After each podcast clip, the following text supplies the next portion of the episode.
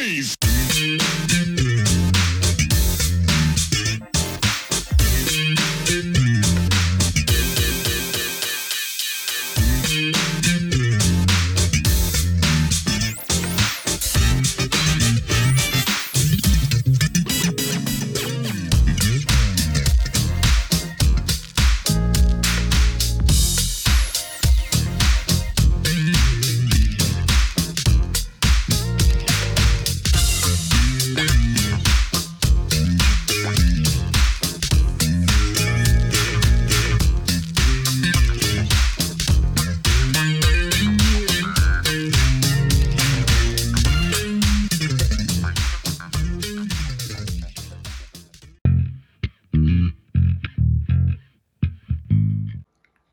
Funketeers. Bootsy here to bring the Truth in Rhythm family's attention to Funk Not Fight. Yeah, this is a call to action. We spread hope, not hate, uh, to gain satisfaction throughout our communities via the music uplifting unity. Uh, Peppermint Patty, tell us a little more. Thinker is our partner. Thinker Music, that is. So please check the link that's scrolling across the bottom, click it, and submit your music. Let's all funk, not not fight. Welcome back to the next part of this Truth in Rhythm episode. Be sure to subscribe to this channel. If you've already done so, please share it with friends. Also, become a member by joining Truth in Rhythm on Patreon or consider donating at funknstuff.net. Thank you so much for your interest and support. Enjoy. Yeah, I mean the thing about Bohannon is, you know, first off, he's a bit of an enigma, and he's not uh, with us any any longer to to tell his story, unfortunately. But Right.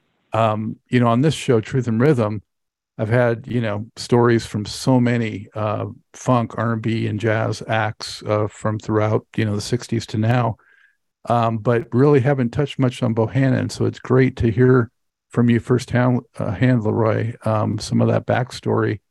And um, hmm you know, he he sort of created, uh, and with your help, uh, evidently, sort of like a subgenre. You know, I mean, he had his own sound with the really uh, heavy emph- emphasis on the, um, you know, uh, scratchy guitars Oh yeah. and that beat. Yeah, all that stuff. So I You made know? up all my own, like all the guitar parts and all that stuff. Me and Rick Ross, we made up all that stuff. You know, Bohannon had an, uh, he had an idea of what kind of song he wanted. He would, he would sing it out. He said, "I want the bass to play this. I want, uh, give me this kind of rhythm." And because he was a drummer, so he understood rhythm and everything with bass, guitar, drums, rhythm. Then you know, a lot of rhythmic keyboard stuff. It was not a lot of solo stuff going on. I did some solo and on some records, on on some of his records, I did this, if it was any solo, and I did most of the solo on. And um, because I directed the music, like um, he's a drummer, so he had to be in the drum booth. And only somebody standing out on the floor directing traffic is me but I knew all the songs, so I directed everything. I gave it uh, some of the timing because, like, I could dance, and disco was was about dance, and I could disco dance. So, like, um, I put everything in a in a beat and a tempo where disco dancers could dance to it. So that's why he came out with the the tempo was right and he played all the right things on the drums. He didn't have to be fancy like, um, you know, Gene Krupa or nobody, you know. So like, uh, he gave him the dance beat, and his timing was like a metro. He was like a metronome. He didn't need any kind of electronics to to keep him on beat or keep him in time. Bohannon uh, probably had one of the best timing that any drummer ever played with. He didn't play nothing fancy. But keeping time, he was like a metronome. And that's what sold all those records that he put out because his timing was like right on. How how tiring was it for you playing some of those sessions and just keeping those rhythm patterns going for so long, you know, and so so tight? Well, all the musicians that played with Bohannon, like Mose, which from the Counts, uh, Jimmy Jackson from the Counts, uh, we had Ted Waterhouse. We had different bass players from time to time. Um, had Ray Parker Jr., Wah, Watson. Um, I mean, we had uh, uh, heavy hitters. They came in had no problem with keeping the groove or keeping the feel. All these guys are like all hit maker musicians. We all played on numerous of hits for other people, so we knew how to go in the studio and make a hit. So, You know, and that's how it happened. you know, it, it definitely had that beat that was disco floor friendly, but most of it Mhm. still had, you know, an element of funk in there, you know, um, yeah, some, some tracks more than others, but, um, well, that was that was because of me and Rick. Because I'm a funketeer. I've been playing funk all my life. I was playing funk before those guys were born. Some of them, you know, and they could play the funk, but they were all. Um, I mean, during that time, they hadn't. I had already gone through people like playing with James Brown and John Lee Hooker and and um, Lil Sonny cutting hard hardcore blues. When I was 12 years old, I did one song with Sonny Boy Williams. You know, he played um, harmonica. He's one of the icons of blues on harmonica. I was 12. I played one song with him. Hmm. And he said, son, you're going to be a good player when you grow up. You know, because he said, I could feel you. You know, so like um, that was my experience. So when I got in the studio with these guys, I knew how to keep them in the pocket and keep them with the feeling.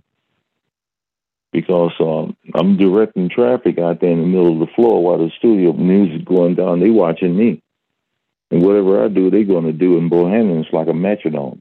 He ain't going to lose the beat at all.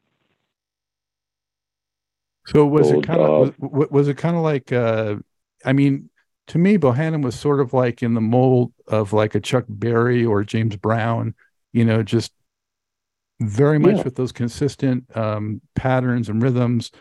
Did did Right, Bohannon exactly. kind of did, did you guys kind of come up with like grooves first and then he would come up with song titles and themes? um, he would come up with um, a groove, an idea he would hear, like on the drum. He would play like a drum pattern. He said, "This kind of groove I want in time." And when he wrote uh, "South African Man," that was uh, 12-4, which is unheard. Ain't no song had ever been recorded like that ever that I have ever heard in my entire life. The South African Man the 12 4 time, and that was something by him being a drummer that can read time signatures. He came up with that time signature. When he came up with that sign, uh, that time uh, signature, um, I, I listened to it, and then like I can play any time signature myself too, because I studied African music and all that stuff as a kid. I just kind of listened to a lot of it, a lot of off rhythms, a lot of avant-garde and all that. And then jazz, you got to know, you got to be alert if you're going to try to play that music. So, anyway, when he came up with that time signature, I went like, okay, I can put a four four whatever time I put next to it, and me and Rick and, and we uh, came up with that boom boom boom boom boom boom boom boom boom boom boom boom boom boom boom boom boom boom boom. That was the groove that he played on the drum, and we just fell right into the pocket. And uh, that's another one of his big records, the South African Man. You mentioned Ricky Rouse, and I just want to make sure listeners and viewers are aware of uh, who you're talking about when you say Rick and Ricky. Um, what what did he bring to the party? How did he complement what you were doing? Rick was more into uh, Jimi Hendrix. He's a Jimi Hendrix fan, 100%. Me, Jimi Hendrix is just there. He's a good guitar player, and he brought something to the table, and and uh, he had his huge cult following, even to this day. And um, but um, I was just as much for people like Wes Montgomery or uh, George Benson, Kenny Burrell, mainly Wes Montgomery, because uh, my style. If if you said what kind of style would you lean toward if you just took off playing? And if I started playing, they said you got kind of a you got a little bit of Wes Montgomery and some James Brown funk and all that kind of stuff mixed in your your playing. I said, yeah, I do, because um, I've um, figured out how to use all of that in my music and and uh, and be happy with playing. You know, now I'm not trying to be this guy or that guy, or I'm not sold out trying to because I can play a Jimi Hendrix song. I'm happy with myself. No, I'm I'm light years from that. You know, I thought that he was great, but he's not on my list of being a great guitar player. You know, so like um, uh, he's on my list as being a great entertainer. Well, a great, a great, uh, in, innovative stylist. I would say. Right. He's yeah, he's very innovative. He's a great entertainer. He knows how to. He, he what he could do, he took it to the max. Same way with guys like Stevie Ray Vaughan you know, and um, which could play, good player, you know, but like um, not on my list. You know, Tommy Emmanuel would be on my list as a guitarist. Right. Yeah. You know. When we're talking about the funk that was in Bohannon's uh, records, you know, I'm thinking of things like the groove I feel and um, getting mm-hmm. off you know, and tracks like that were were to me, I say they're funk before they're dance music or disco. But um, you know, uh, well, disco came from funk. You know, without the funk, there's the disco is useless. Well, same know, same for same for hip hop. Yeah, same for hip hop. That's why funk exactly. should, should get more credit in my mind than it does overall. Yeah. Well, uh, James Brown was one of the first disco men. Yeah. You know, he did that. he did that record, the original Disco Man, in the late seventies. I remember. He was he was the original Disco Man, and I, I played with his orchestra once in 1965. Wow, early on. Mm, I was 18 years old. Was that at the Apollo? Was at Cobo Arena in Detroit. Okay. He turned it upside down. He was one of he he was one of my man. He's in my top three as far as the entertainer. Did you ever see Sly Stone in his prime? Oh yeah, I opened up for him. Wow. I opened up for Michael Jackson. And then it comes with everybody. And I've seen it all, been right next to it, looking at it. And um, it's some serious stuff. Were you on Bohannon's biggest hit, Let's Start the Dance? I'm on all of his records. Because that record uh, was curious to me and looking at, you know, online at credits for Bohannon albums. That record, I think he switched labels or something, but it doesn't show the players on that one. You know, most all the other ones show the players and include your oh, name. yeah. Well, that's, uh, yeah, just somebody in the soul, um, uh, whatever, some kind of right. They didn't bother to put the original, all the original recordings are all that. It's got names and pictures. And a lot of that stuff has just been re-released under another label, under another album cover, and that type of thing. And you might see a picture of Bohannon, and and that's it. They don't go through the, the trouble of putting in all of the um, details. How, how did how did a record getting that level of success sort of change things for Bohannon?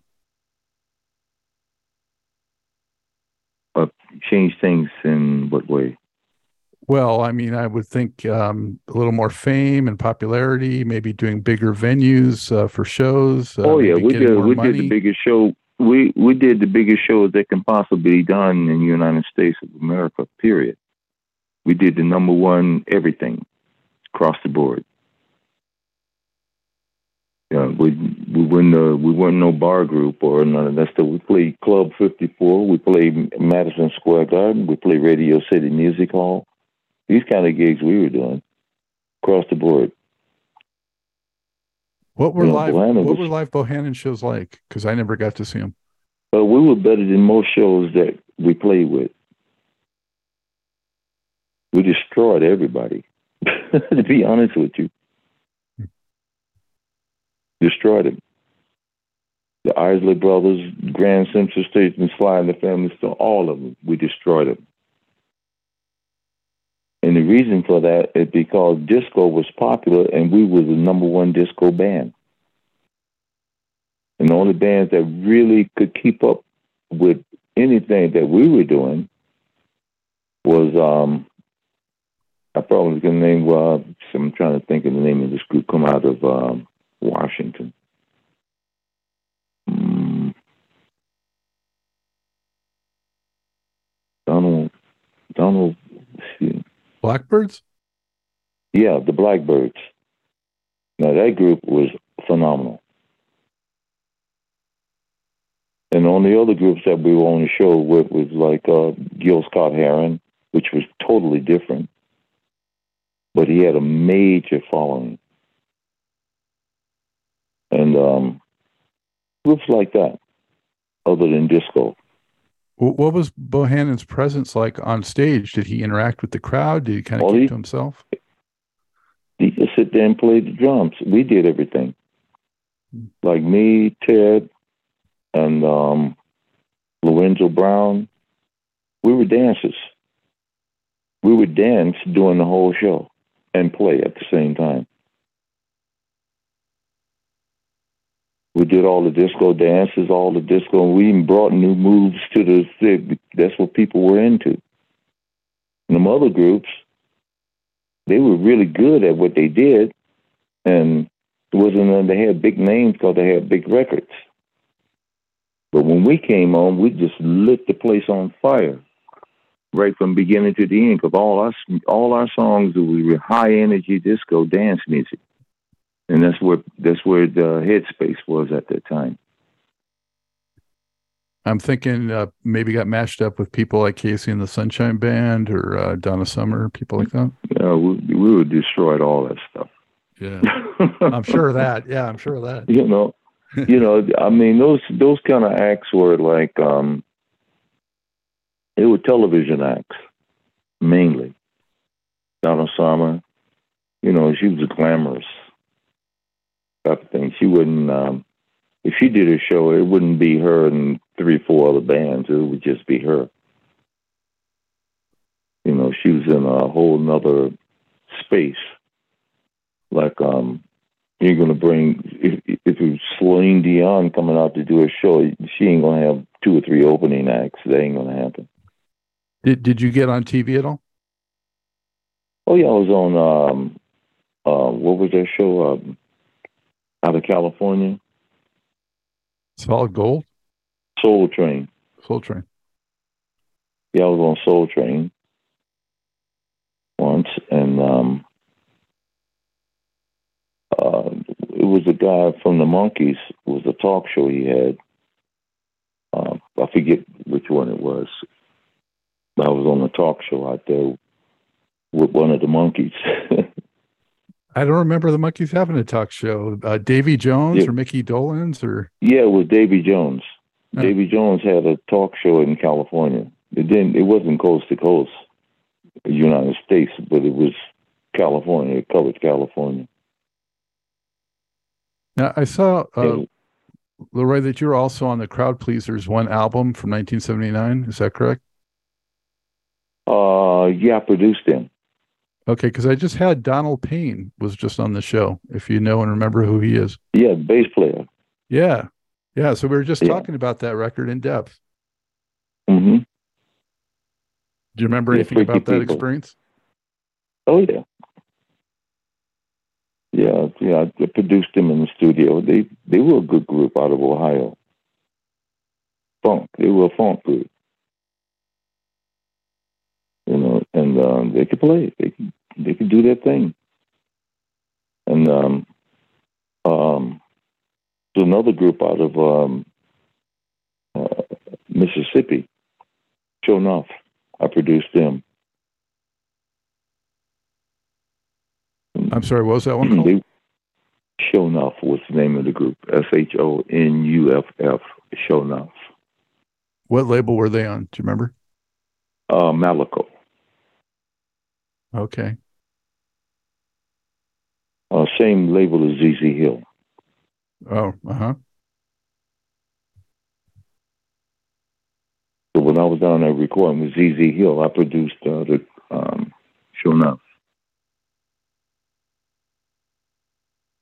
Did they um, get to do more than one record? The Crowd Pleasers was just one and done. Uh, yeah, only did one record with the Crowd Pleasers, but sure enough, they did a couple albums. I just did one album with them.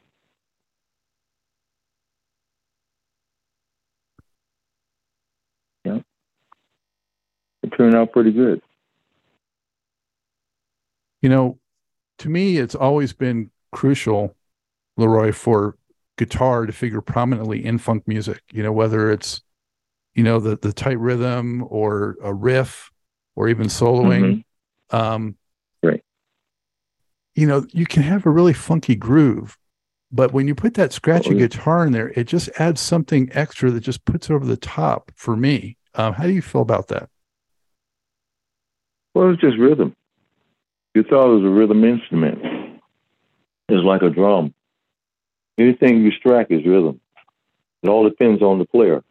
Me, I mastered that stuff when I was a kid. And uh, I mean, played with somebody like James Brown, and he was God when it came to that kind of stuff. You know, because he created he created funk music. That's where funk came from was from him. Stuff hardly even exists before he was ever heard of. Do you remember like first hearing the first, you know, uh, rhythms of funk, whether it was like Cold Sweat or whatever? And do you remember like thinking, wow, this is something really brand new and I like it? Yeah. Yeah. I remember when I first saw James Brown live, I was just a kid. He was in his prime then. I was hypnotized. I went like, and I, cause I understood it, I, I understood the music.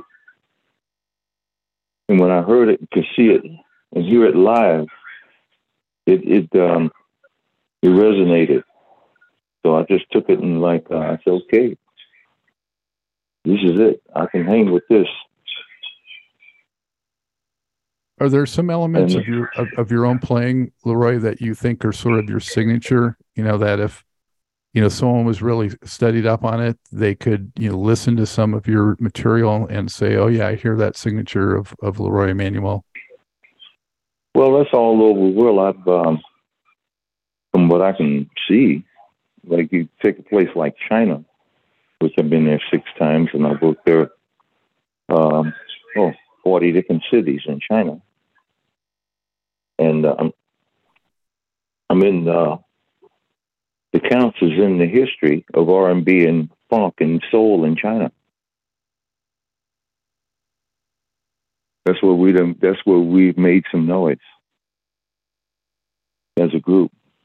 And most bands, you know, that popular here in the states and that, uh, China never heard of them. But um, what's so front the counts? That's a hard hitting album for for China, of all places.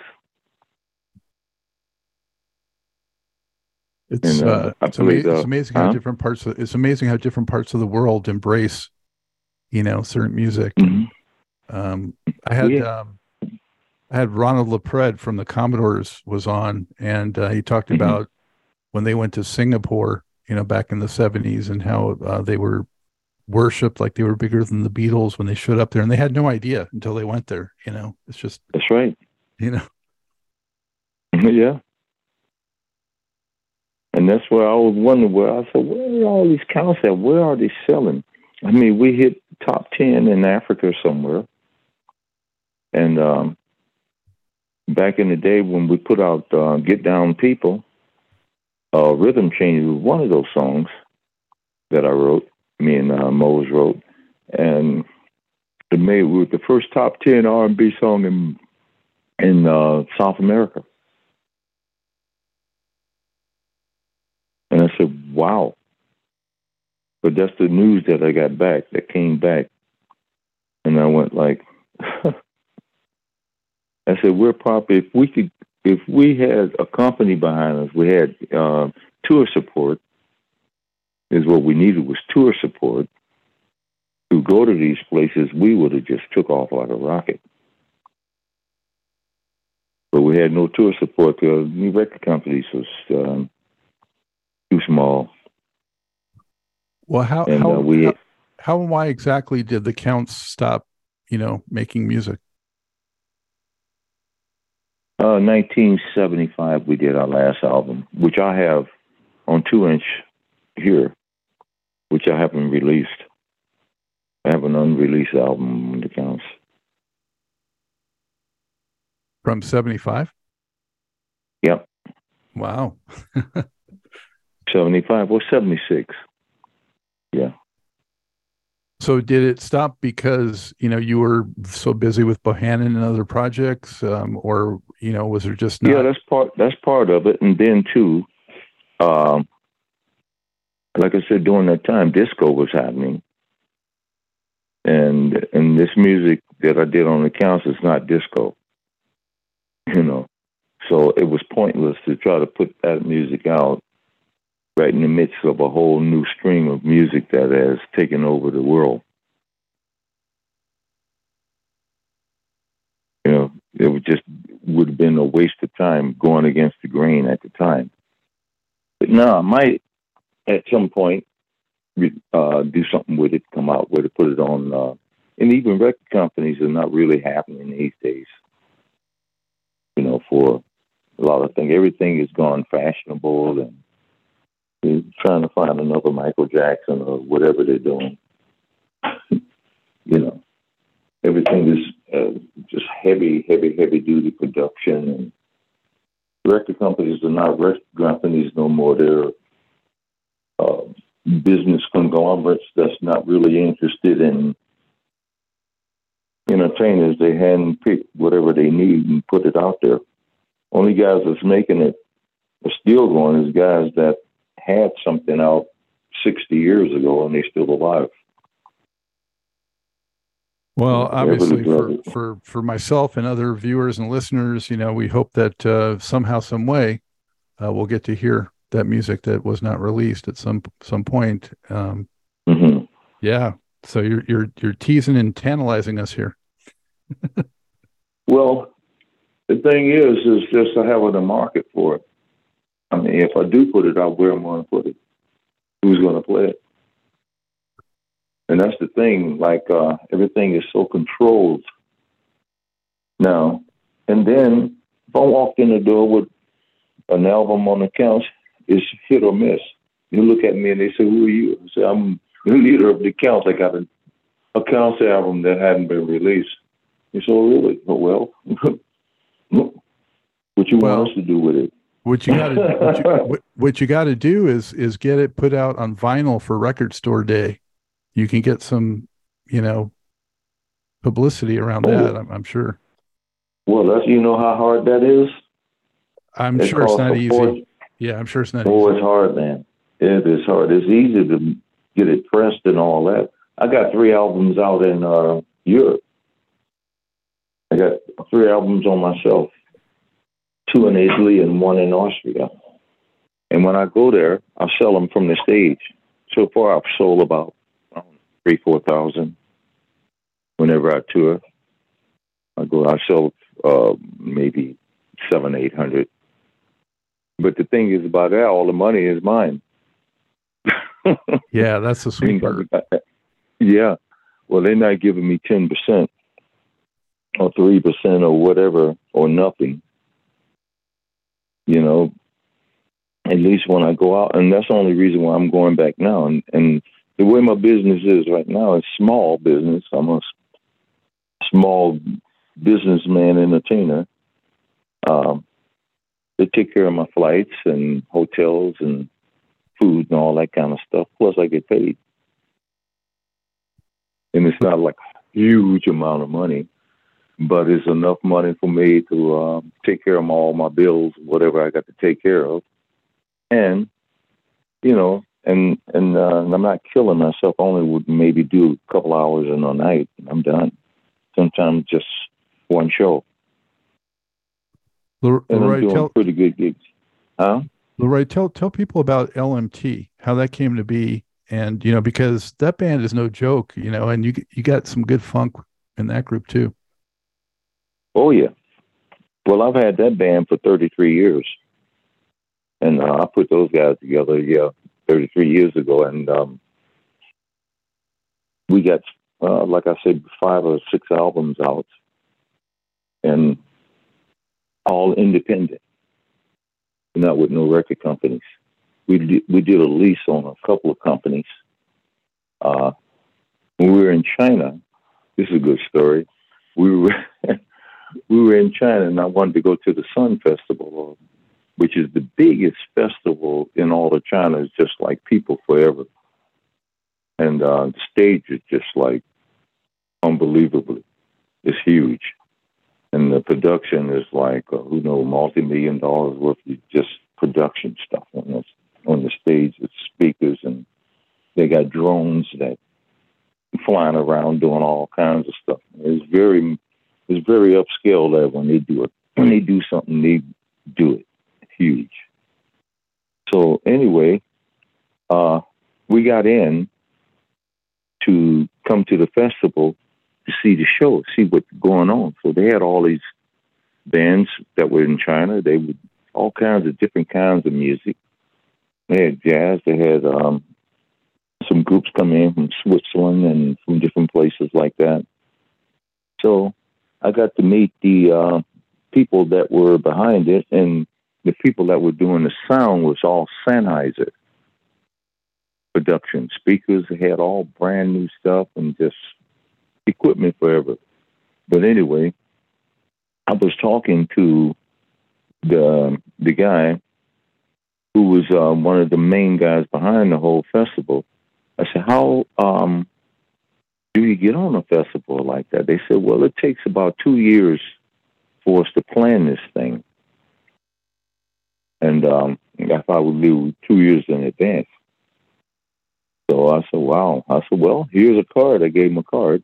Know, I'm LMT. We play um, funk, blues, jazz, whatever, you know, and um, that's how.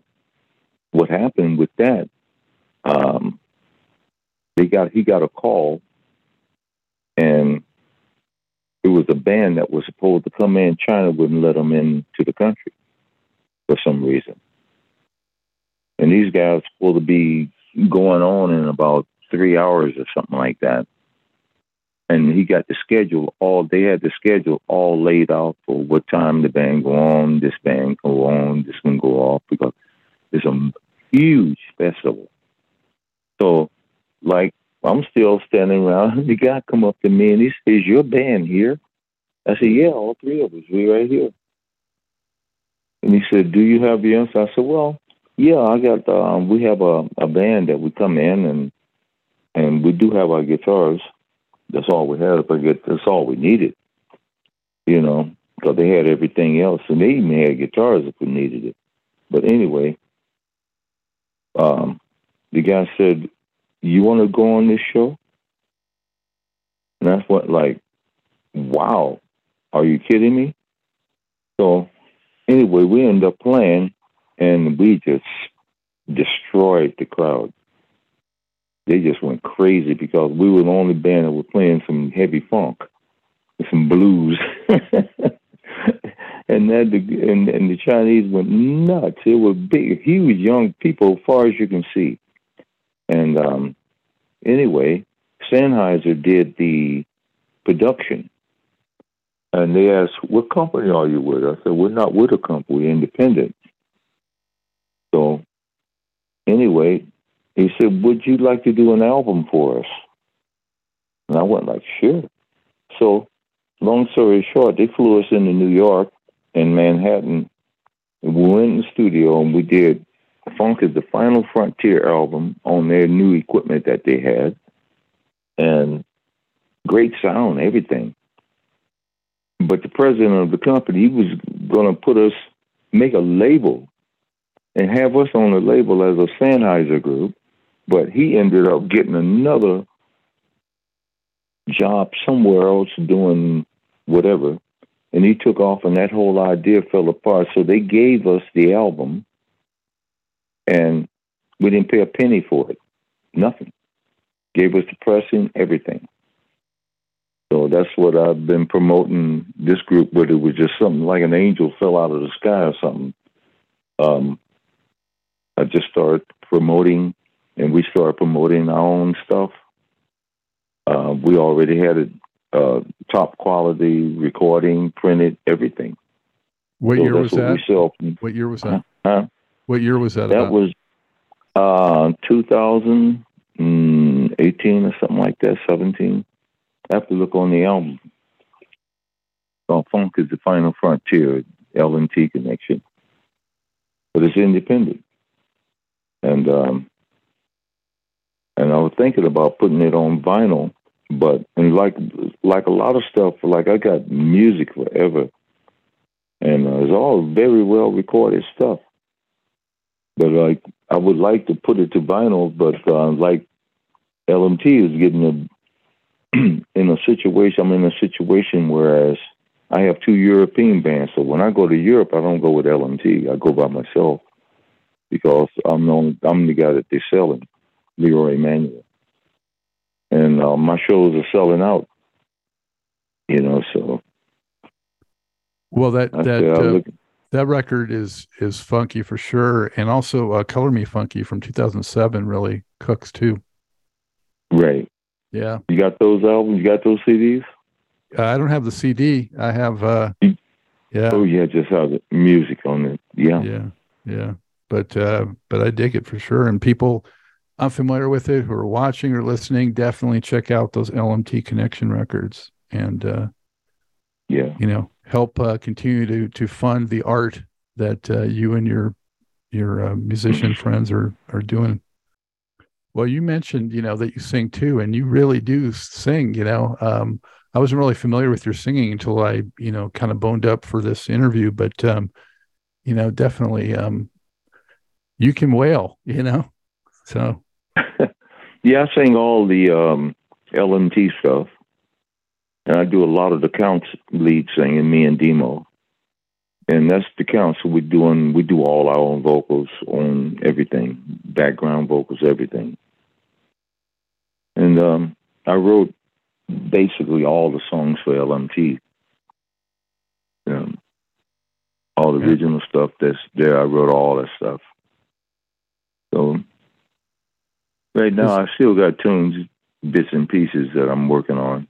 Is is there any um uh show from the Counts or Bohannon uh that just really stands on your memory because something unexpected happened or something beautiful happened or something uh bad Have you- happened or Have you ever watched the LMT on BB King 80th birthday? no Okay, um, BB King's 80th birthday um, with LMT connection. And uh, he he introduces us,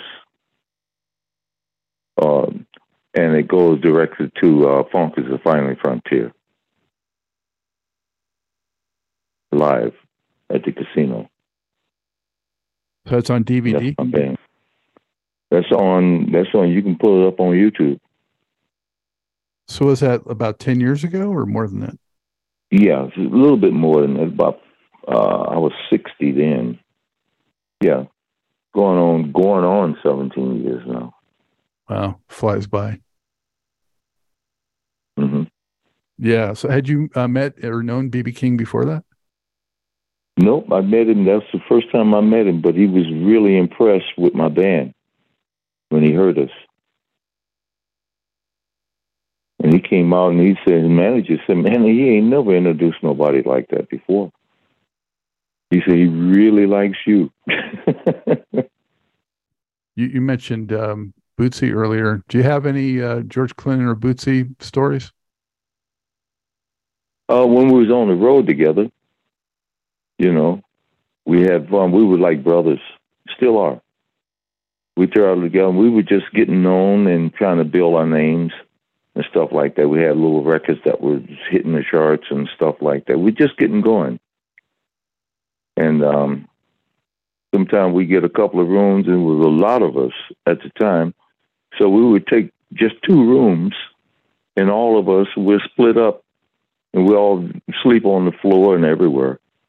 We were tight, man. We were, you know, was, we were something else. So, so you knew Catfish also, his brother. Catfish was one of my close friends. I talked to Catfish about two hours on the phone before he died. Wow. So, I, um, I, never I got to meet him, but I heard he was, you know, just a really great guy.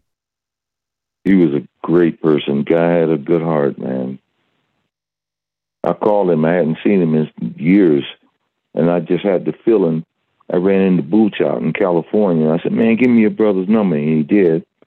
So when I got back here to Niagara Falls, I called him. I was on the phone with him for a couple hours, just talking. We were laughing and talking, and shortly after that, he passed away. I feel like he's oh. uh, unsung as a rhythm player too. I mean, he could do it. He could really lay it down. Oh, he could. He was killer. Him and his brother, when they played together with the Funkadelics, they both played with the Funkadelics, and that's how I met them. And um, before then, they were playing with James Brown.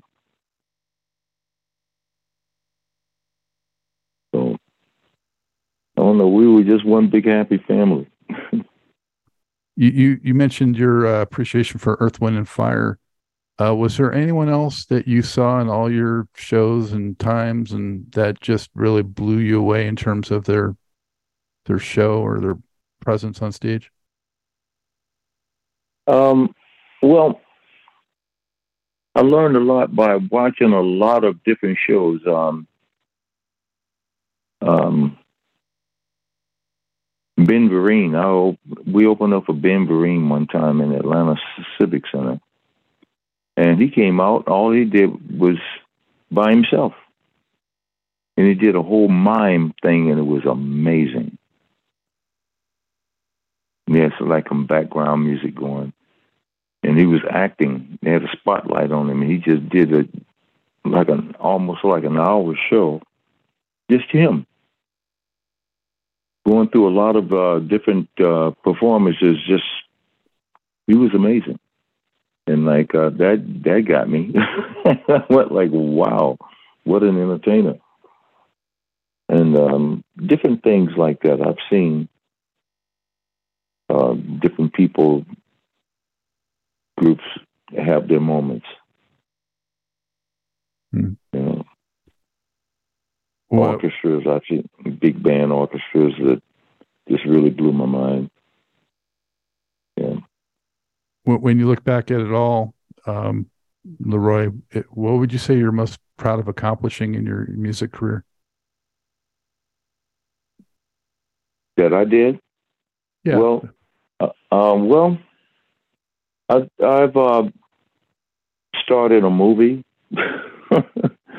playing Marvin Gaye, which is one of the prince, the Prince of Motown. He's one of the top guys ever as an artist, as a pop singer, R and B singer, songwriter, and that. Which I, had no acting ability. Uh, I never went to school for nothing like that. They just from studying people and studying movies, and I just taught myself how to do everything I know. And I've accomplished playing with a lot of people or being on the shows with people uh, renowned, the biggest names in pop music like Michael Jackson, Stevie Wonder, Dionne Warwick, and um, Harold Melvin Blue Notes, and it just goes on and on and on and on. Uh, I've been in concert with these people and played with some blues artists, uh, the respect that I got from BB King that took me over the top because he's my favorite blues man. And he's looking at me and telling me that I'm great. I'm going like, wow, you know. So for me, I think I've accomplished everything that I've ever wanted to accomplish as a musician and as a person, meeting people and meeting people I've looked up to. Wes Montgomery became a friend. I met him. First time I sit down with him, he bought me a beer, and I was too young to drink.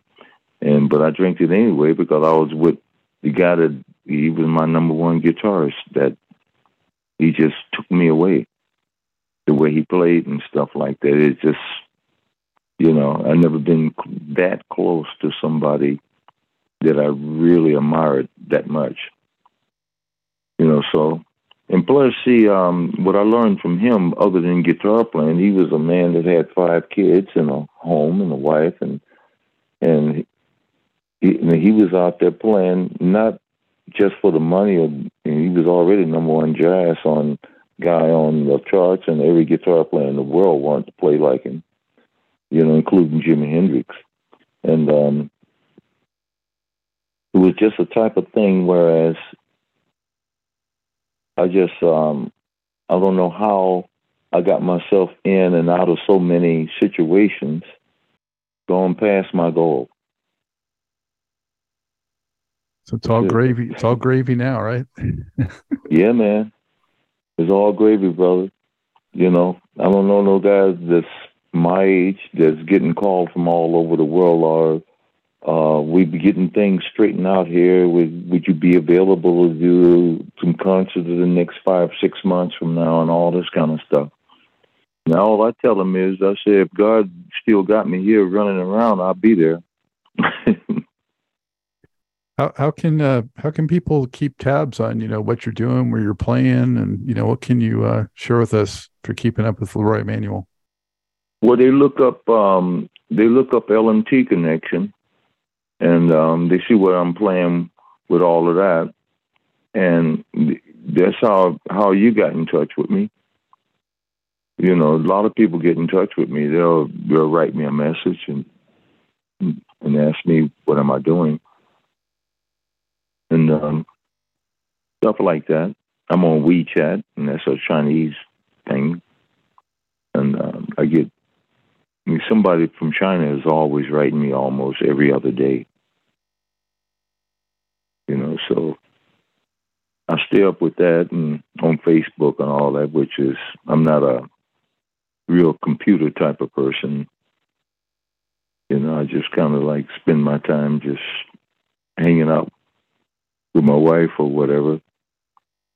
Uh, just going for a walk, hanging, sitting here, just looking at uh, um, musicians on uh, YouTube or whatever, checking out, listening to music, and just relaxing, just being an old man.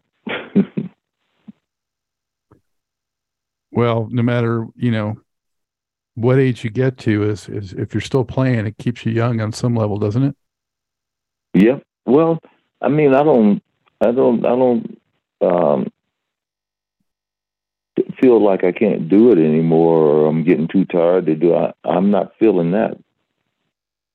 You know, because when the when time to come do the job, I'm up and at 'em. So, um, I did something right, I think. I'm not sick from nothing, so my fingers are all right. My vocal, my voice is okay.